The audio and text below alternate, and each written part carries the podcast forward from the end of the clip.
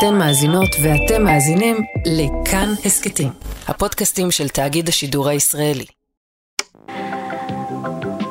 あなたとダンポンの出会いはいつかな זאת פרסומת לטמפונים ביפן משנות ה-80. שימו לב לשמו של המוצר.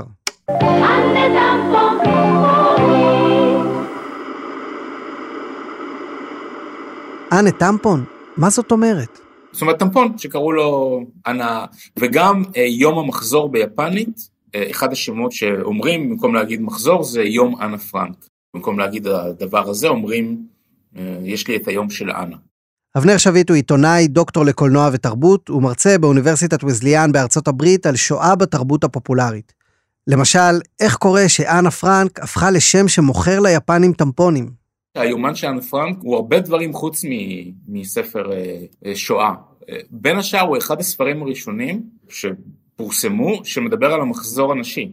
אז בגלל שזה אחד הספרים הראשונים שפורסמו ביפנית, שעוסק במחזור, היא נהייתה גם אייקון של העיסוק במחזור הנשי. ולא רק. יש לפחות ארבעה ספרי מנגה, קומיקס יפני על אנה פרנק, יש שלושה סרטי אנימציה, יש יותר סרטים יפנים על אנה פרנק מסרטים ישראלים, זאת אומרת, מדינת היהודים עשתה פחות סרטים על הילדה היהודייה הכי מפורסמת בעולם מאשר יפן. איכשהו, הנערה היהודייה שכתבה יומן במחבוא, מסמלת בעיני היפנים את הסבל שהם חוו במלחמת העולם. את ההתקפות מהאוויר על ערי יפן, ואת הטראומה הגדולה מפצצות האטום. יש כנסיות על שמה, ולומדים את היומן בתיכונים, והמוני יפנים טסים בכל שנה אל המוזיאון לזכרה באמסטרדם. יש אה, ביפן אחד המוזיאונים הכי קשים בעולם, שזה המוזיאון של הירושימה, ויש שם פינת זיכרון לאנה פרנק. הם ממש שחזרו את המחבוא שלה, כולל יומן על השולחן אפילו. והיפנים הם ממש לא היחידים שאימצו את אנה, גם ההולנדים והאמריקנים ואפילו הגרמנים. אנה פרנק היא היהודייה המפורסמת ביותר בשואה. יש שתי דמויות ש... שמזוהות עם הנושא, שתי הדמויות הכי רחוקות שאפשר לתאר, היטלר ואנה פרנק. ואנה פרנק, בצד היטלר, היא האייקון הכי גדול של השואה.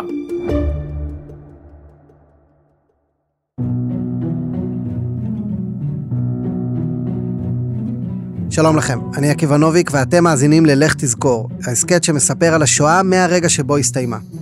ובפרספקטיבה של כמעט 80 שנה, אין הרבה דברים שהיכו גלים כמו מחברת אחת אדומה שנכתבה באמסטרדם כיומן אישי. היומן הצליח בעולם מאוד, מאוד. זאת פרופסור דינה פורת, מיד ושם, חוקרת שואה עולמית ומומחית לאנה פרנק וליומן. הוא, אחרי שאף תורגם לאנגלית, הפך לסרט, מחזה, תרגומים רבים אחרים, להערכתי הצנועה, תורגם ל-70 שפות בערך. ונמכר בעשרות מיליונים עותקים בכל השפות האלה. יותר מ-70 מיליון, היומן האישי הכי נמכר בכל הזמנים. עד היום זה בקטגוריית ה non-fiction, אחד מרבי המכר הגדולים בהיסטוריה, לדעתי שני רק לתנ"ך. אה, זה רב מכר ברמה של הארי פוטר. על שמה של אנה פרנק ברחבי העולם יש בתי ספר. נגיד בצ'ילה יש בית ספר על... זה העולם. אנדרטאות, בתי ספר, בולים, כנסים, עצרות. בחודש נובמבר האחרון העניקה ממשלת פנמה תעודת עיתונאית לאנה פרנק. למה? משום שאנה פרנק רצתה לכתוב, היא רצתה להיות סופרת. תאר לך שב-1948 נחתמה ההצהרה הבינלאומית של זכויות האדם. 1998 קופי ענן הוא מזכיר האו"ם. מלאו 50 שנה למסמך. הוא רוצה לקרוא אותו עכשיו על שם אנה פרנק. We support the Anna Frank Declaration as an inspiration to us all to work together towards a better world, free of bigotry in the new millennium. ומילא קופי, עם כל הכבוד למזכ"ל האו"ם, כוכבת כמו אנה פרנק, מתכתבת עם אושיות בסדר גודל אחר. Justin Bieber was in Amsterdam recently visiting Oh, Anne Frank yeah. house, and he decided to enter something into the guest book. But ג'סטין ביבר, שהוא כשלעצמו אייקון גדול אה, כמוה, הוא ביקר בבית שלה, I went to um, the Anne Frank Museum, and they'd said that she was into pop culture. And, and at the end of, of an over a two-hour visit, I said I, I hope she would have been a believer. זה היה מעורר השראה להיות פה, אנה הייתה בחורה אחלה בחורה, אני מקווה שהיא הייתה אה, בליבר, שזה כאילו חסידה של אה, ג'סטין ביבר. רגע, איך אישה שמתה לפני כמעט 80 שנה נהייתה כזאת אושיית רשת?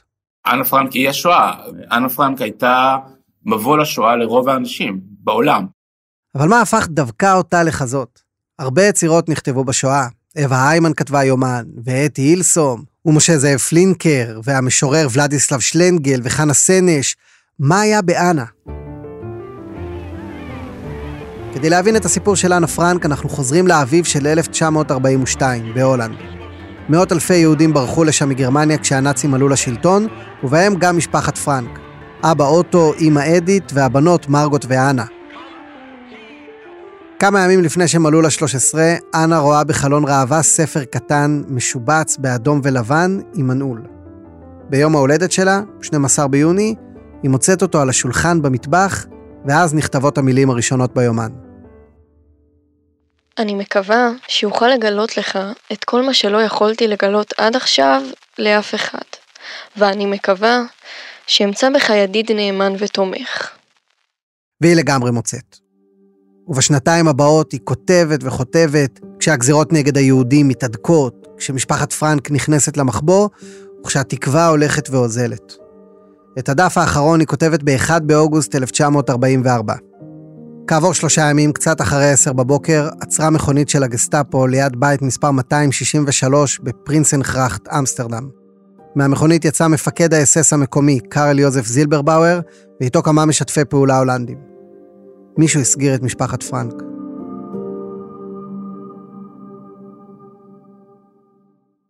קרו שני ניסים עם היומן. הנס הראשון שהנאצים אה, לא לוקחים אותו איתם, פשוט יש כאוס בזמן הפשיטה, היומן נופל על הרצפה ולא שמים אליו לב. בעולם מקביל, במציאות אלטרנטיבית, הם מחרימים את היומן ואי אפשר לדעת מה קורה איתו. הנס השני, שאני חושב שזאת הייתה מיפ. מיפ חיס, אחת מההולנדים שהחביאו את משפחת פרנק, מצאה אותו זרוק במחבוא אחרי הפשיטה. היא שמה את היומן אה, בצד והיא לא מסתכלת בו. עכשיו, מה היה קורה אם היא הייתה מסתכלת בו? היא הייתה רואה שאנה השתמשה בשמות אמיתיים של אנשים, ואז היא מיד הייתה שורפת את היומן, כדי שלא ייפול לידיים הלא נכונות ויסגיר עוד אנשים חלילה. וביומן הזה נמצא תיאור מאלף של שנתיים במחבוא, של התבגרות ושל אהבה ראשונה ומחזור ומחשבות פמיניסטיות ועל מלחמה וטבע האדם. ביומן לא נזכרים גטאות, לא נזכרים מחנות, לא נזכרים מצעדי מוות, משום שברגע שהם נחטפים, הם מתפרצים פנימה וחוטפים אותם מתוך המחבוא, שולחים אותם ברכבת האחרונה, האחרונה, מווסטרבורק לאושוויץ, שם נפסקת הכתיבה. היא לא כתבה מה היה באושוויץ, ומאושוויץ היא ואחותה נשלחו לברגן בלזן, ששם הם נפטרו במגפת טיפוס נוראה ואיומה. אנה גססה לצד אחותה ומתה שבועות ספורים לפני שהצבא האדום שחרר את המחנה.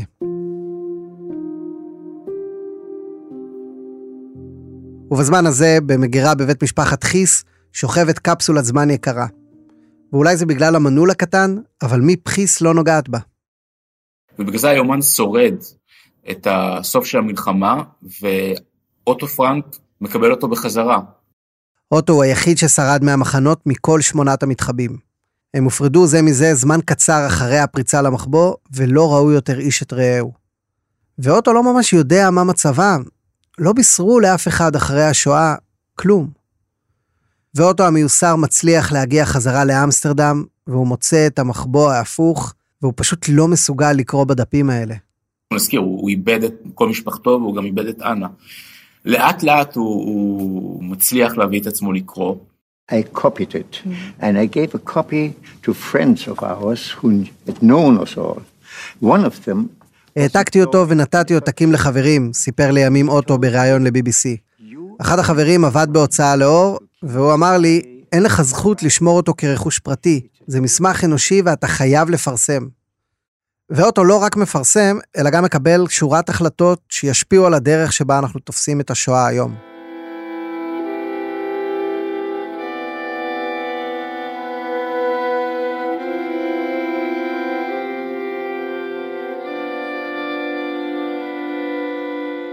תזכרו את התמונה הזאת. אוטו יושב וקורא לראשונה את היומן האישי של הבת שלו. עוד נחזור אליה ואל הדרך המדהימה שעבר היומן מהרגע ההוא ועד הרגע שאתם מאזינים להסכת הזה. להצלחה של אנה פרנק יש אבות רבים, כמו קופי ענן וג'סטין ביבר, ומיליארדי אנשים שקראו אותו. אבל יש קבוצה ספציפית שהפכה אותו ליעד מרכזי. מכחישי השואה. הם יוצאים נגד שני הסמלים הגדולים של השואה, אושוויץ ואנה פרנק. הם כותבים נגד שני אלה, כי אלה ה... היכין והבועז של השואה ביניהם.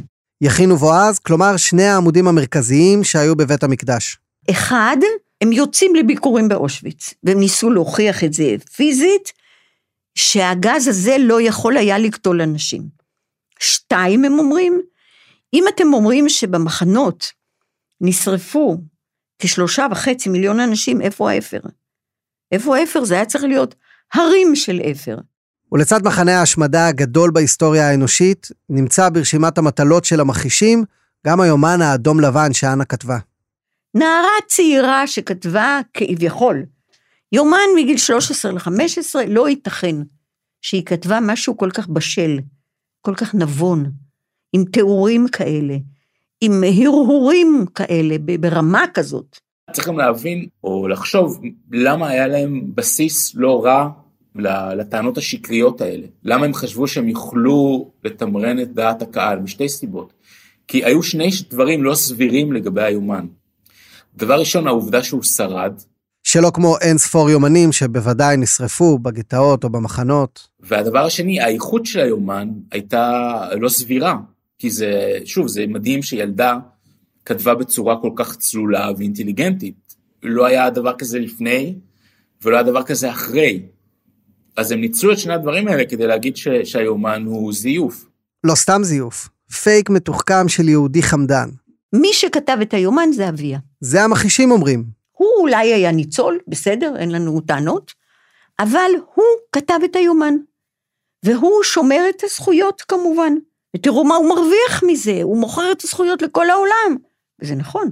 תראו איזה הצלחה, תראו איך היהודים האלה הצליחו למנף את אסונם, כך שכל העולם ידע עליו, כך שתמלוגים יהיו במיליוני מיליונים, והכסף הזה ישמש להקמת מדינת ישראל. מפני שגרמניה צריכה לשלם פיצויים על השואה, ואנה פרנק היא סמל השואה. הטענה המרכזית של מכחישי השואה נשענת על שאלת האותנטיות של היומן. הם מסכימים שהייתה ילדה בשם אנה פרנק, שהתחבאה בדירה ההיא ומתה בברגן בלזן. אבל היומן, הם טוענים שהוא עבר אין ספור שכתובים ועריכות, ושיש בכלל כמה יומנים של אנה פרנק, וגם שבכל מדינה מופיע יומן קצת שונה. והעניין הוא שהם קצת צודקים. העריכה הראשונה התרחשה חצי שנה לפני שמשפחת פרנק נתפסה. העורכת היא אנה עצמה. באביב 44, שר החינוך של הולנד מפרסם בקשה שכל מי שכותב יומנים, אוסף עדויות, זה ישמש אחרי המלחמה להענשת הפושעים, לשמור. אתמול אמר השר בולקסטיין בתחנת השידור אורניה שאחרי המלחמה יאספו יומנים ומכתבים שנכתבו במלחמה הזאת. מובן מאליו שכולם הסתערו מיד על היומן שלי. ואז היא לוקחת את היומן והיא מתקנת. היא מתקנת, היא עוברת על כל מה שכתבה מ-42, מקיץ 42, ומתקנת, וגם ממשיכה לכתוב. והיא עושה שני דברים, א', משכתבת את מה שהיא כבר כתבה, וב', כותבת דברים חדשים במחשבה שהם יתפרסמו. וכאן אנחנו חוזרים אל התמונה של אוטו פרנק ביום שאחרי המלחמה. הוא פותח את היומן, הוא מוצא בו מחיקות ושינויים והערות צד ותוספות, אבל מה שבאמת מפריע לו הם הדברים שלא נמחקו מהיומן. והוא נסער, משום שאנה פורסת ביומן את יחסי המשפחה, את אהבתה של אימא לאבא, שלפי דעתה לא, הוא לא החזיר לה באותה, כן. אותו רגש, לא במילים אוהדות. והוא קורא את זה, וזה עתה איבד את אשתו ושתי בנותיו. אבל ככל שהוא קורא יותר, הוא מבין גם את הפוטנציאל שבספר. וכשהוא מחליט לפנות להוצאת ספרים שתדפיס את היומן בגרסה מסחרית, זה הרגע שבו מתווספת עוד עריכה ליומן. שנתיים אחרי המלחמה, ב-1947, יוצאת מהדורה ראשונה בהולנד. אבל מתוך המהדורה הוא מוריד כשליש. הוא מוריד דפים, חמישה דפים שממש היו יחסי משפחה אינטימיים ובינו ובין אשתו, הוא נותן לחבר. והם נשארים שם עד 1998, תאר לך.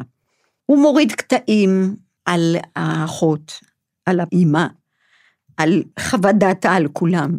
קשה להאמין שילדה בין גיל 12 וחצי ל-14 וחצי מגיעה לכאלו תובנות. זה פרופסור שי רודין, מומחה לספרות נשית, ספרות שואה וספרות ילדים. אודות העולם, אודות משפחה, אודות המקום של בני נוער. העובדה שנערה מבקרת את אימא שלה נכנסת לספרות העולם רק אחרי שנות ה-60. לא היו את הנורמות האלה של מישהי שיכולה לכתוב שהיא שונאת את אימא שלה ושאימא שלה לא יודעת להתנהל כאם. היא מאפשרת לבני נוער להשמיע קול עצמאי, לא מסונן ולא מתחשב בעולם המבוגרים, ולכן אוטו פרנק צנזר כל כך הרבה קטעים במהדורה הראשונה. ועל רצפת חדר העריכה של אוטו נשארים כמה מהקטעים הכי יפים ביומן. למשל, על אהבת הנעורים של אנה. ומי היה לה להתאהב? היה בחור אחד. כן, היו בערך בני אותו גיל, פיטר, והם מתאהבים. וזאת אהבת בוסר, אהבת uh, בני עשרי. אבל היא מתארת אותה, והיא מתארת מין ואת המחשבות שלה, לא את המעשים, את המחשבות שלה על מין באופן הכי גלוי. הוא התקרב אליי, שמתי את הזרועות שלי סביב הצוואר שלו, ונתתי לו נשיקה על הלחי השמאלית. רציתי לעבור לימנית, ואז הפה שלי נתקל בשלו, והצמדנו פיות, נצמדנו זה לזה מסוחררים שוב ושוב, או שלא ייגמר לעולם. ואנחנו מדברים על אבא שגדל במלחמת העולם הראשונה, הוא השתתף עם שני אחיו, גרמניה, שמרנות, הוא את המילה סקס בטח לא הוציא מהפה. והוא לא יכול לשאת את זה, והוא מוריד קטעים שלמים. הגרסה הבאה של היומן היא בתרגום לגרמנית, שיוצאת ב-1950. ואפשר לדמיין איזה שדה מוקשים תרגומי זה. ואז הוא מוריד קטעים שבהם אנה פרנק מדברת נגד הגרמנים, קוראת להם תליינים אכזרים. אז מה עושים? מטשטשים אזכורים שליליים לגרמנים, מחליפים ברוב הפעמים את המילה גרמנים במילה נאצים, או כוחות הכיבוש, הופכים את הכל לאבסטרקטי, כן? זה לא גרמנים ויהודים, זה נאצים, או הכוחות הרוע, דארט ויידר, מול האויב הנצחי. ובעריכה הגרמנית יום כיפור נעלם, וכך גם עוד אזכורים יהודיים. היא ילדה שצריכה להתחבא מאיזושהי סיבה. יכול להיות שהיא מורמונית. צריך להגיד, כל הדברים האלה הם במודעות של אוטו פרנק, כי אוטו פרנק הוא בעל זכויות, והוא הוא, הוא מודע לזה, והוא מאשר את זה, כשההנחה היא שזה עדיף על כלום.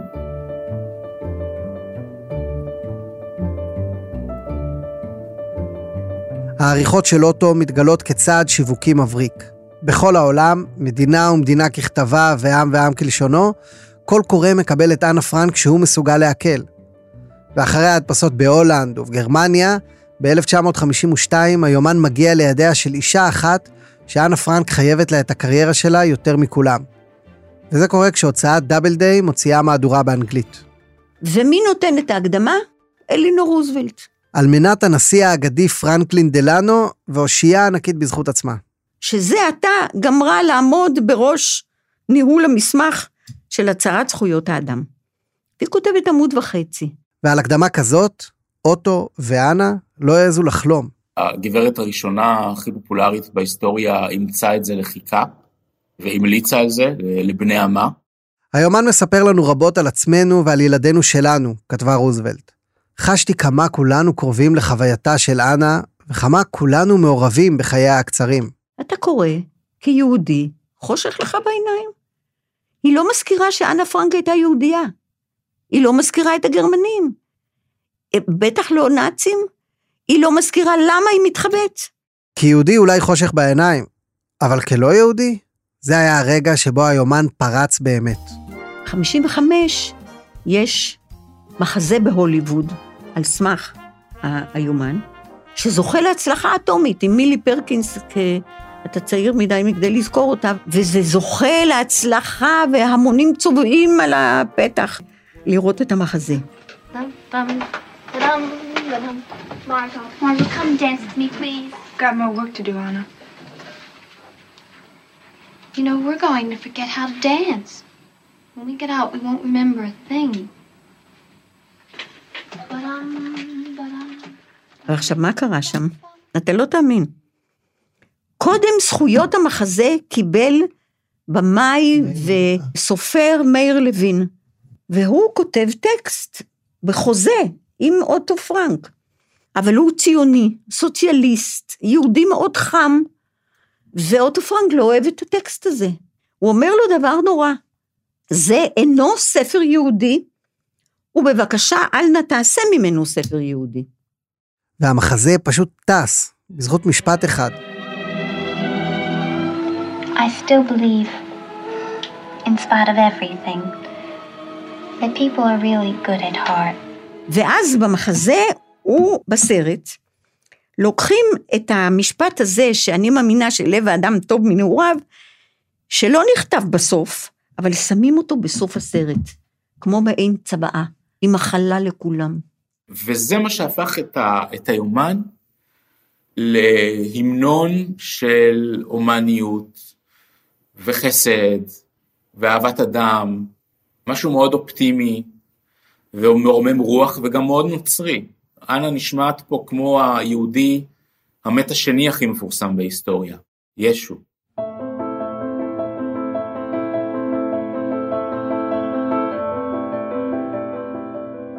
אז אנה בהחלט מוכשרת, אין חולק על הפוטנציאל. אבל כל הדרך שלה לפסגה, עוד הצגה ועוד סרט ועוד מדינה שהיא התאהבה, ככה היא גם הכעיסה יותר את מכחישי השואה. כי ככל שסמל גדול יותר, כך הוא הופך ליעד, ואת סימני השאלה סביב היומן, הם דואגים לשתף בכל הכוח. הם אומרים, סליחה, תסתכלו מסביב, מיום ליום יש עוד תרגומים שלא זהים. תרגום לגרמנית הוא לא זהה לתרגום בהולנדית. על התרגום אנגלית בכלל אין מה לדבר. כל אחד עושה שבת לעצמו, למה? כי זה לא באמת יומן מקורי אותנטי אחד. זה מה שאבא כתב, והוא עושה לזה שינויים ומוכר כמו שבא לו. והנה החומרים שהפכו את היומן ללהיט משמשים נגדו. הצעדים השיווקיים הם הדלק שעלול לשרוף את היומן. איך אנחנו יודעים שהיומן הזה אותנטי? אנחנו רוצים בדיקה. בדיקה של הנייר, בדיקה של הדיו, של העט, של כתב היד. משפט הדיבה הראשון היה בסוף שנות ה-50. אוטו תבע בגרמניה מורה בשם לוטר שטילאו, שטען בעיתון בוגרי בית ספר שהיומן מזויף. שטילאו פוטר, וכעבור שנים של דיונים הושגה פשרה. לוטר הביע חרטה, ואוטו קיבל את ההתנצלות. אוטו פרנק מתחרט מעומק ליבו על זה שהוא הגיע לפשרה. כי אם היה לו, היו לו ביד תוצאות של בית משפט גרמני שאומר זה אותנטי, הנייר, הדיו, הכל, אז כל העניין היה נראה אחרת. וב-20 השנים הבאות, אוטו נגרר שוב ושוב לבתי משפט. כמעט לא עברה שנה בשנות ה-70 שלא נפתח משפט, או שהיה עוד פרסום של מכחישי השואה. אין מכחיש שואה שלא מכניס לפחות איזה משפט. ויש כאלה שכתבו חוברות שלמות. ונראה שאין אבן שאוטו לא מוכן להפוך כדי להוכיח שהיומן אמיתי. בשנת 77 הוא אפילו נפגש עם מכחיש השואה המפורסם, רובר פוריסון. תאר לך את המחזה, מכחיש שואה מרכזי בא לבקר את אוטו פרנק, והם יושבים תשע שעות. הוא מראה לו את היומן המקורי. הוא אומר, זה כתב יד של ילדה. אה, אה, אני, איך אני יכול לכתוב דבר כזה? אבל גם פוריסון לא משתכנע. מכחיש שואה שוודי בשם פלדרר מוציא חוברת קריקטורות מצוירת, שבה אנה פרנק היא אישה, לא נערה צעירה, אלא אישה בשלה, פתיינית. זה הדבר הכי מכוער שאתה ראית בימי חייך, שיצא לא על אנה פרנק, אלא גם בכלל, על קורבן שואה כלשהו. זה דיטליב פלדרר. נראה שאת רוב היומן היא לא כתבה, הוא אומר פה בריאיון. מה שכנראה קרה זה שאנה כתבה חלק מסוים, והדברים נערכו על ידי מר פרנק ועוזריו, והוצגו כחומרים שלה. פלדרר כינה את היומן החיבור הפורנוגרפי הפדופילי הראשון שהתפרסם ונמכר אחרי מלחמת העולם השנייה. Well, it is uh, used as a. היומן הזה משמש להגנה על פשעים שנעשים כיום על ידי הישות המכונה ישראל בפלסטין. האמירה היא שהילדה הזאת סבלה, אז ל-so called ישראלים יש זכות להתעמר בפלסטינים כרצונם. כאן פלדרר מעלה טענה כבדת משקל, שהיומן נכתב בעת כדורי, שכלל לא הומצא בתקופת השואה. זאת טענה שנשמעת עד היום. Weer is er een tekst geprojecteerd, dit keer op de gevel van het Anne Frank-huis in Amsterdam. בפברואר השנה הוקרנה על קיר המוזיאון באמסטרדם הכתובת אנה פרנק ממציאת העט הכדורי. היא לא כתבה בשום עת כדורי, היא כתבה דיו. מה דיו, כסת ו... בוודאי, אין לך עדיין עט. ועם הטענות האלה מתמודד אוטו שוב ושוב עד יומו האחרון. ואוטו פרנק הולך לעולמו ב-1980. ואת היומן הוא מוריש למכון לחקר מלחמת העולם השנייה באמסטרדם. ואז מה קורה? המכחישים, שעושים כל כך הרבה רעש סביב היומן, גורמים למכון לחקר מלחמת העולם השנייה בהולנד לצאת בבדיקה משלו, מפני שאנה פרנק בינתיים היא גיבורה לאומית בהולנד. היא בהולנד היא סמל. ובמכון ההולנדי מחליטים לסתום את הפה של המפקפקים אחת ולתמיד. אז הם לוקחים את היומן המקורי, הם לוקחים את כל התרגומים שאוטו פרנק היה אחראי להם, הולנדית, גרמנית, אנגלית, והם יוצרים מה שהם קוראים The Critical Edition, מהדורה שעבה בשליש או ברבע, תלוי באורך של השפה, מהיומן שפורסם עד כה. והם שמים שם יומן מקורי, צילום עם הדפסה, ולמטה הערות בדיוק. מתי זה, מה אבא הוריד, מה היא שינתה, ואז יש לך הכל. והם באמת חשבו שבכך יסתיים הדיון. זהו, סוף פסוק. הם באמת לא הבינו שהם רק נתנו עוד חומר לצד השני. זאת אומרת, מכחישי השואה לא ינוחו ולא ישקוטו. ואז, ב-1992, הם מוציאים critical edition משלהם, שבה הם מכחישים את ה-critical edition של המכון ההולנדי. אומרים, זה לא נכון, וזה לא נכון, וזה לא נכון. והמהדורה הזאת היא אולי שגיאה אחת יותר מדי מבחינת המכחישים. ב-98 יש תביעה נגד ה-critical edition הזה של המכחישים. ובית המשפט ההולנדי אומר חד וחלק, חברים, סוף פסוק, מי שכופר באותנטיות של היומן, יקבל קנס של 25 אלף גילדן, זה לא מעט כסף, 12 אלף דולר, וחצי שנת מאסר על תנאי או משהו כזה. גמרנו. איזה גמרנו. פתחנו את הפרק הזה ביפן ונסגור אותו שם, אבל בקונטקסט קצת שונה.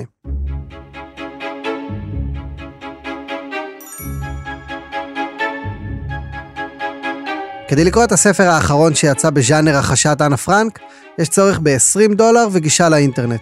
שולחים גם לישראל, בדקנו. הספר נקרא לקרוע את המסכה מעל פניה של אנה פרנק. כתב אותו המורה היפני קו סוזוקי, והוא פורסם אחרי יום השואה האחרון, אביב 2022.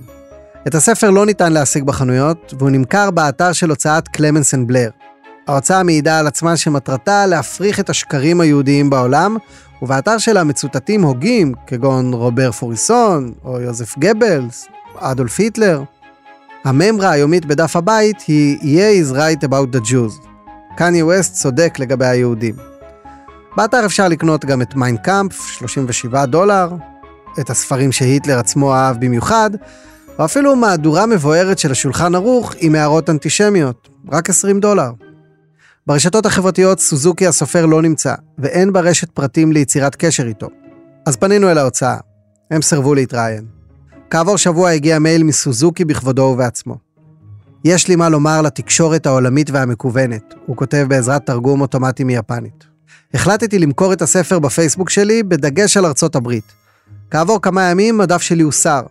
כמה חודשים אחרי שהתחלנו למכור את הספר, אמזון הפסיקה למכור אותו. אין פה אג'נדה פוליטית, absolutely no political agenda. כל מה שכתוב בספר נסמך על מידע אובייקטיבי, הכל מגיע ממקורות זמינים וגלויים. בהמשך הוא מצביע על השוני בין הגרסאות של היומן, כפי שטענו קודמיו, ומגיע לרזולוציות ספציפיות מאוד. ככל שהעמקתי וחקרתי, הגעתי למסקנה שאנה לא כתבה אפילו מילה אחת ביומן, כותב לנו סוזוקי. הכעס שלי הגיע לשיאו כשקראתי שהיומן, במרכאות, מכיל תיאורים בוטים של איבר המין שלה. אני במקצועי מורה למיניות, שמדריך נערים ונערות בגילה של אנה. מבחינתי, היומן כביכול, הוא פשוט עלבון לנפשה של אנה המנוחה, והכעס הזה הוא שהניע אותי לכתוב את הספר. בטח לא קל ללמד כאלה דברים במדינה שבה מוצרי היגיינה נשית נקראים על שם אנה פרנק. כשנערות כותבות עליה וכל תלמיד מכיר את הסיפור שלה, ומדי חודש המורה מקבל תזכורת מתלמידות כמה הסיפור של אנה תפס.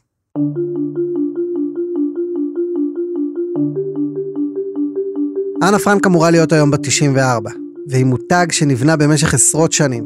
הספר שלה הכניס מיליארדים, שנתרמו במלואם לארגונים בלי כוונות רווח שמצילים ילדים נרדפים ברחבי העולם, כולל במזרח התיכון. אולי הרעיונות האלה חלפו בראשו של אוטו כבר כשישב במחבוא החרב וקרא בפתקים של אנה. אולי הניצוץ הזה הבזיק בראש שלה כשהקשיבה לרדיו במסתור והבינה שהיא עוד תהיה כוכבת. ואלה מחירי ההצלחה, זה יגיד לכם כל כוכב.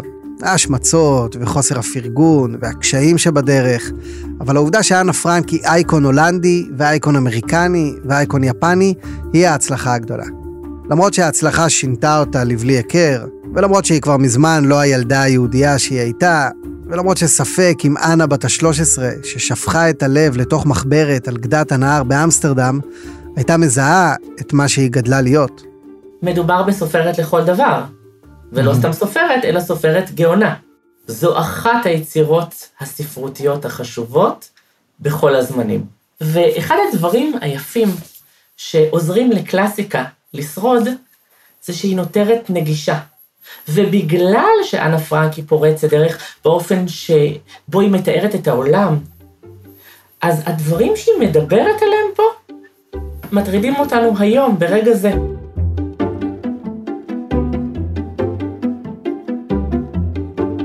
האזנתם ללך תזכור, ההסכת שמספר על השואה מהרגע שבו היא הסתיימה. את לך תזכור עורך ניר גורלי, ואת עיצוב הקול והמיקס עושה רחל רפאלי. תודה לדניאל מאורר על העריכה, לאניה קלזון על התחקיר וההפקה, ולעמית בהר על הסיוע בתחקיר. את קולה של אנה תרמה לנו רומי פרידמן. ייעוץ לשוני, אלקנה ארליך. תודה לאורי מייזלמן, לעמית פרסיקו, לילנה גולדברג וליאיר ויינרב. תודה לצוות יד ושם ולדנה ויילר פולק. תודה לשגרירות יפן בישראל. תודה גם לספרייה הלאומית שבה נכתבים הפרקים. ותודה לכם על ההאזנה והפידבקים. אתם מוזמנים לחזור לפרקים הקודמים, וגם לעזור לנו לשתף את הפרויקט. אני עקיבא נוביק, להתראות.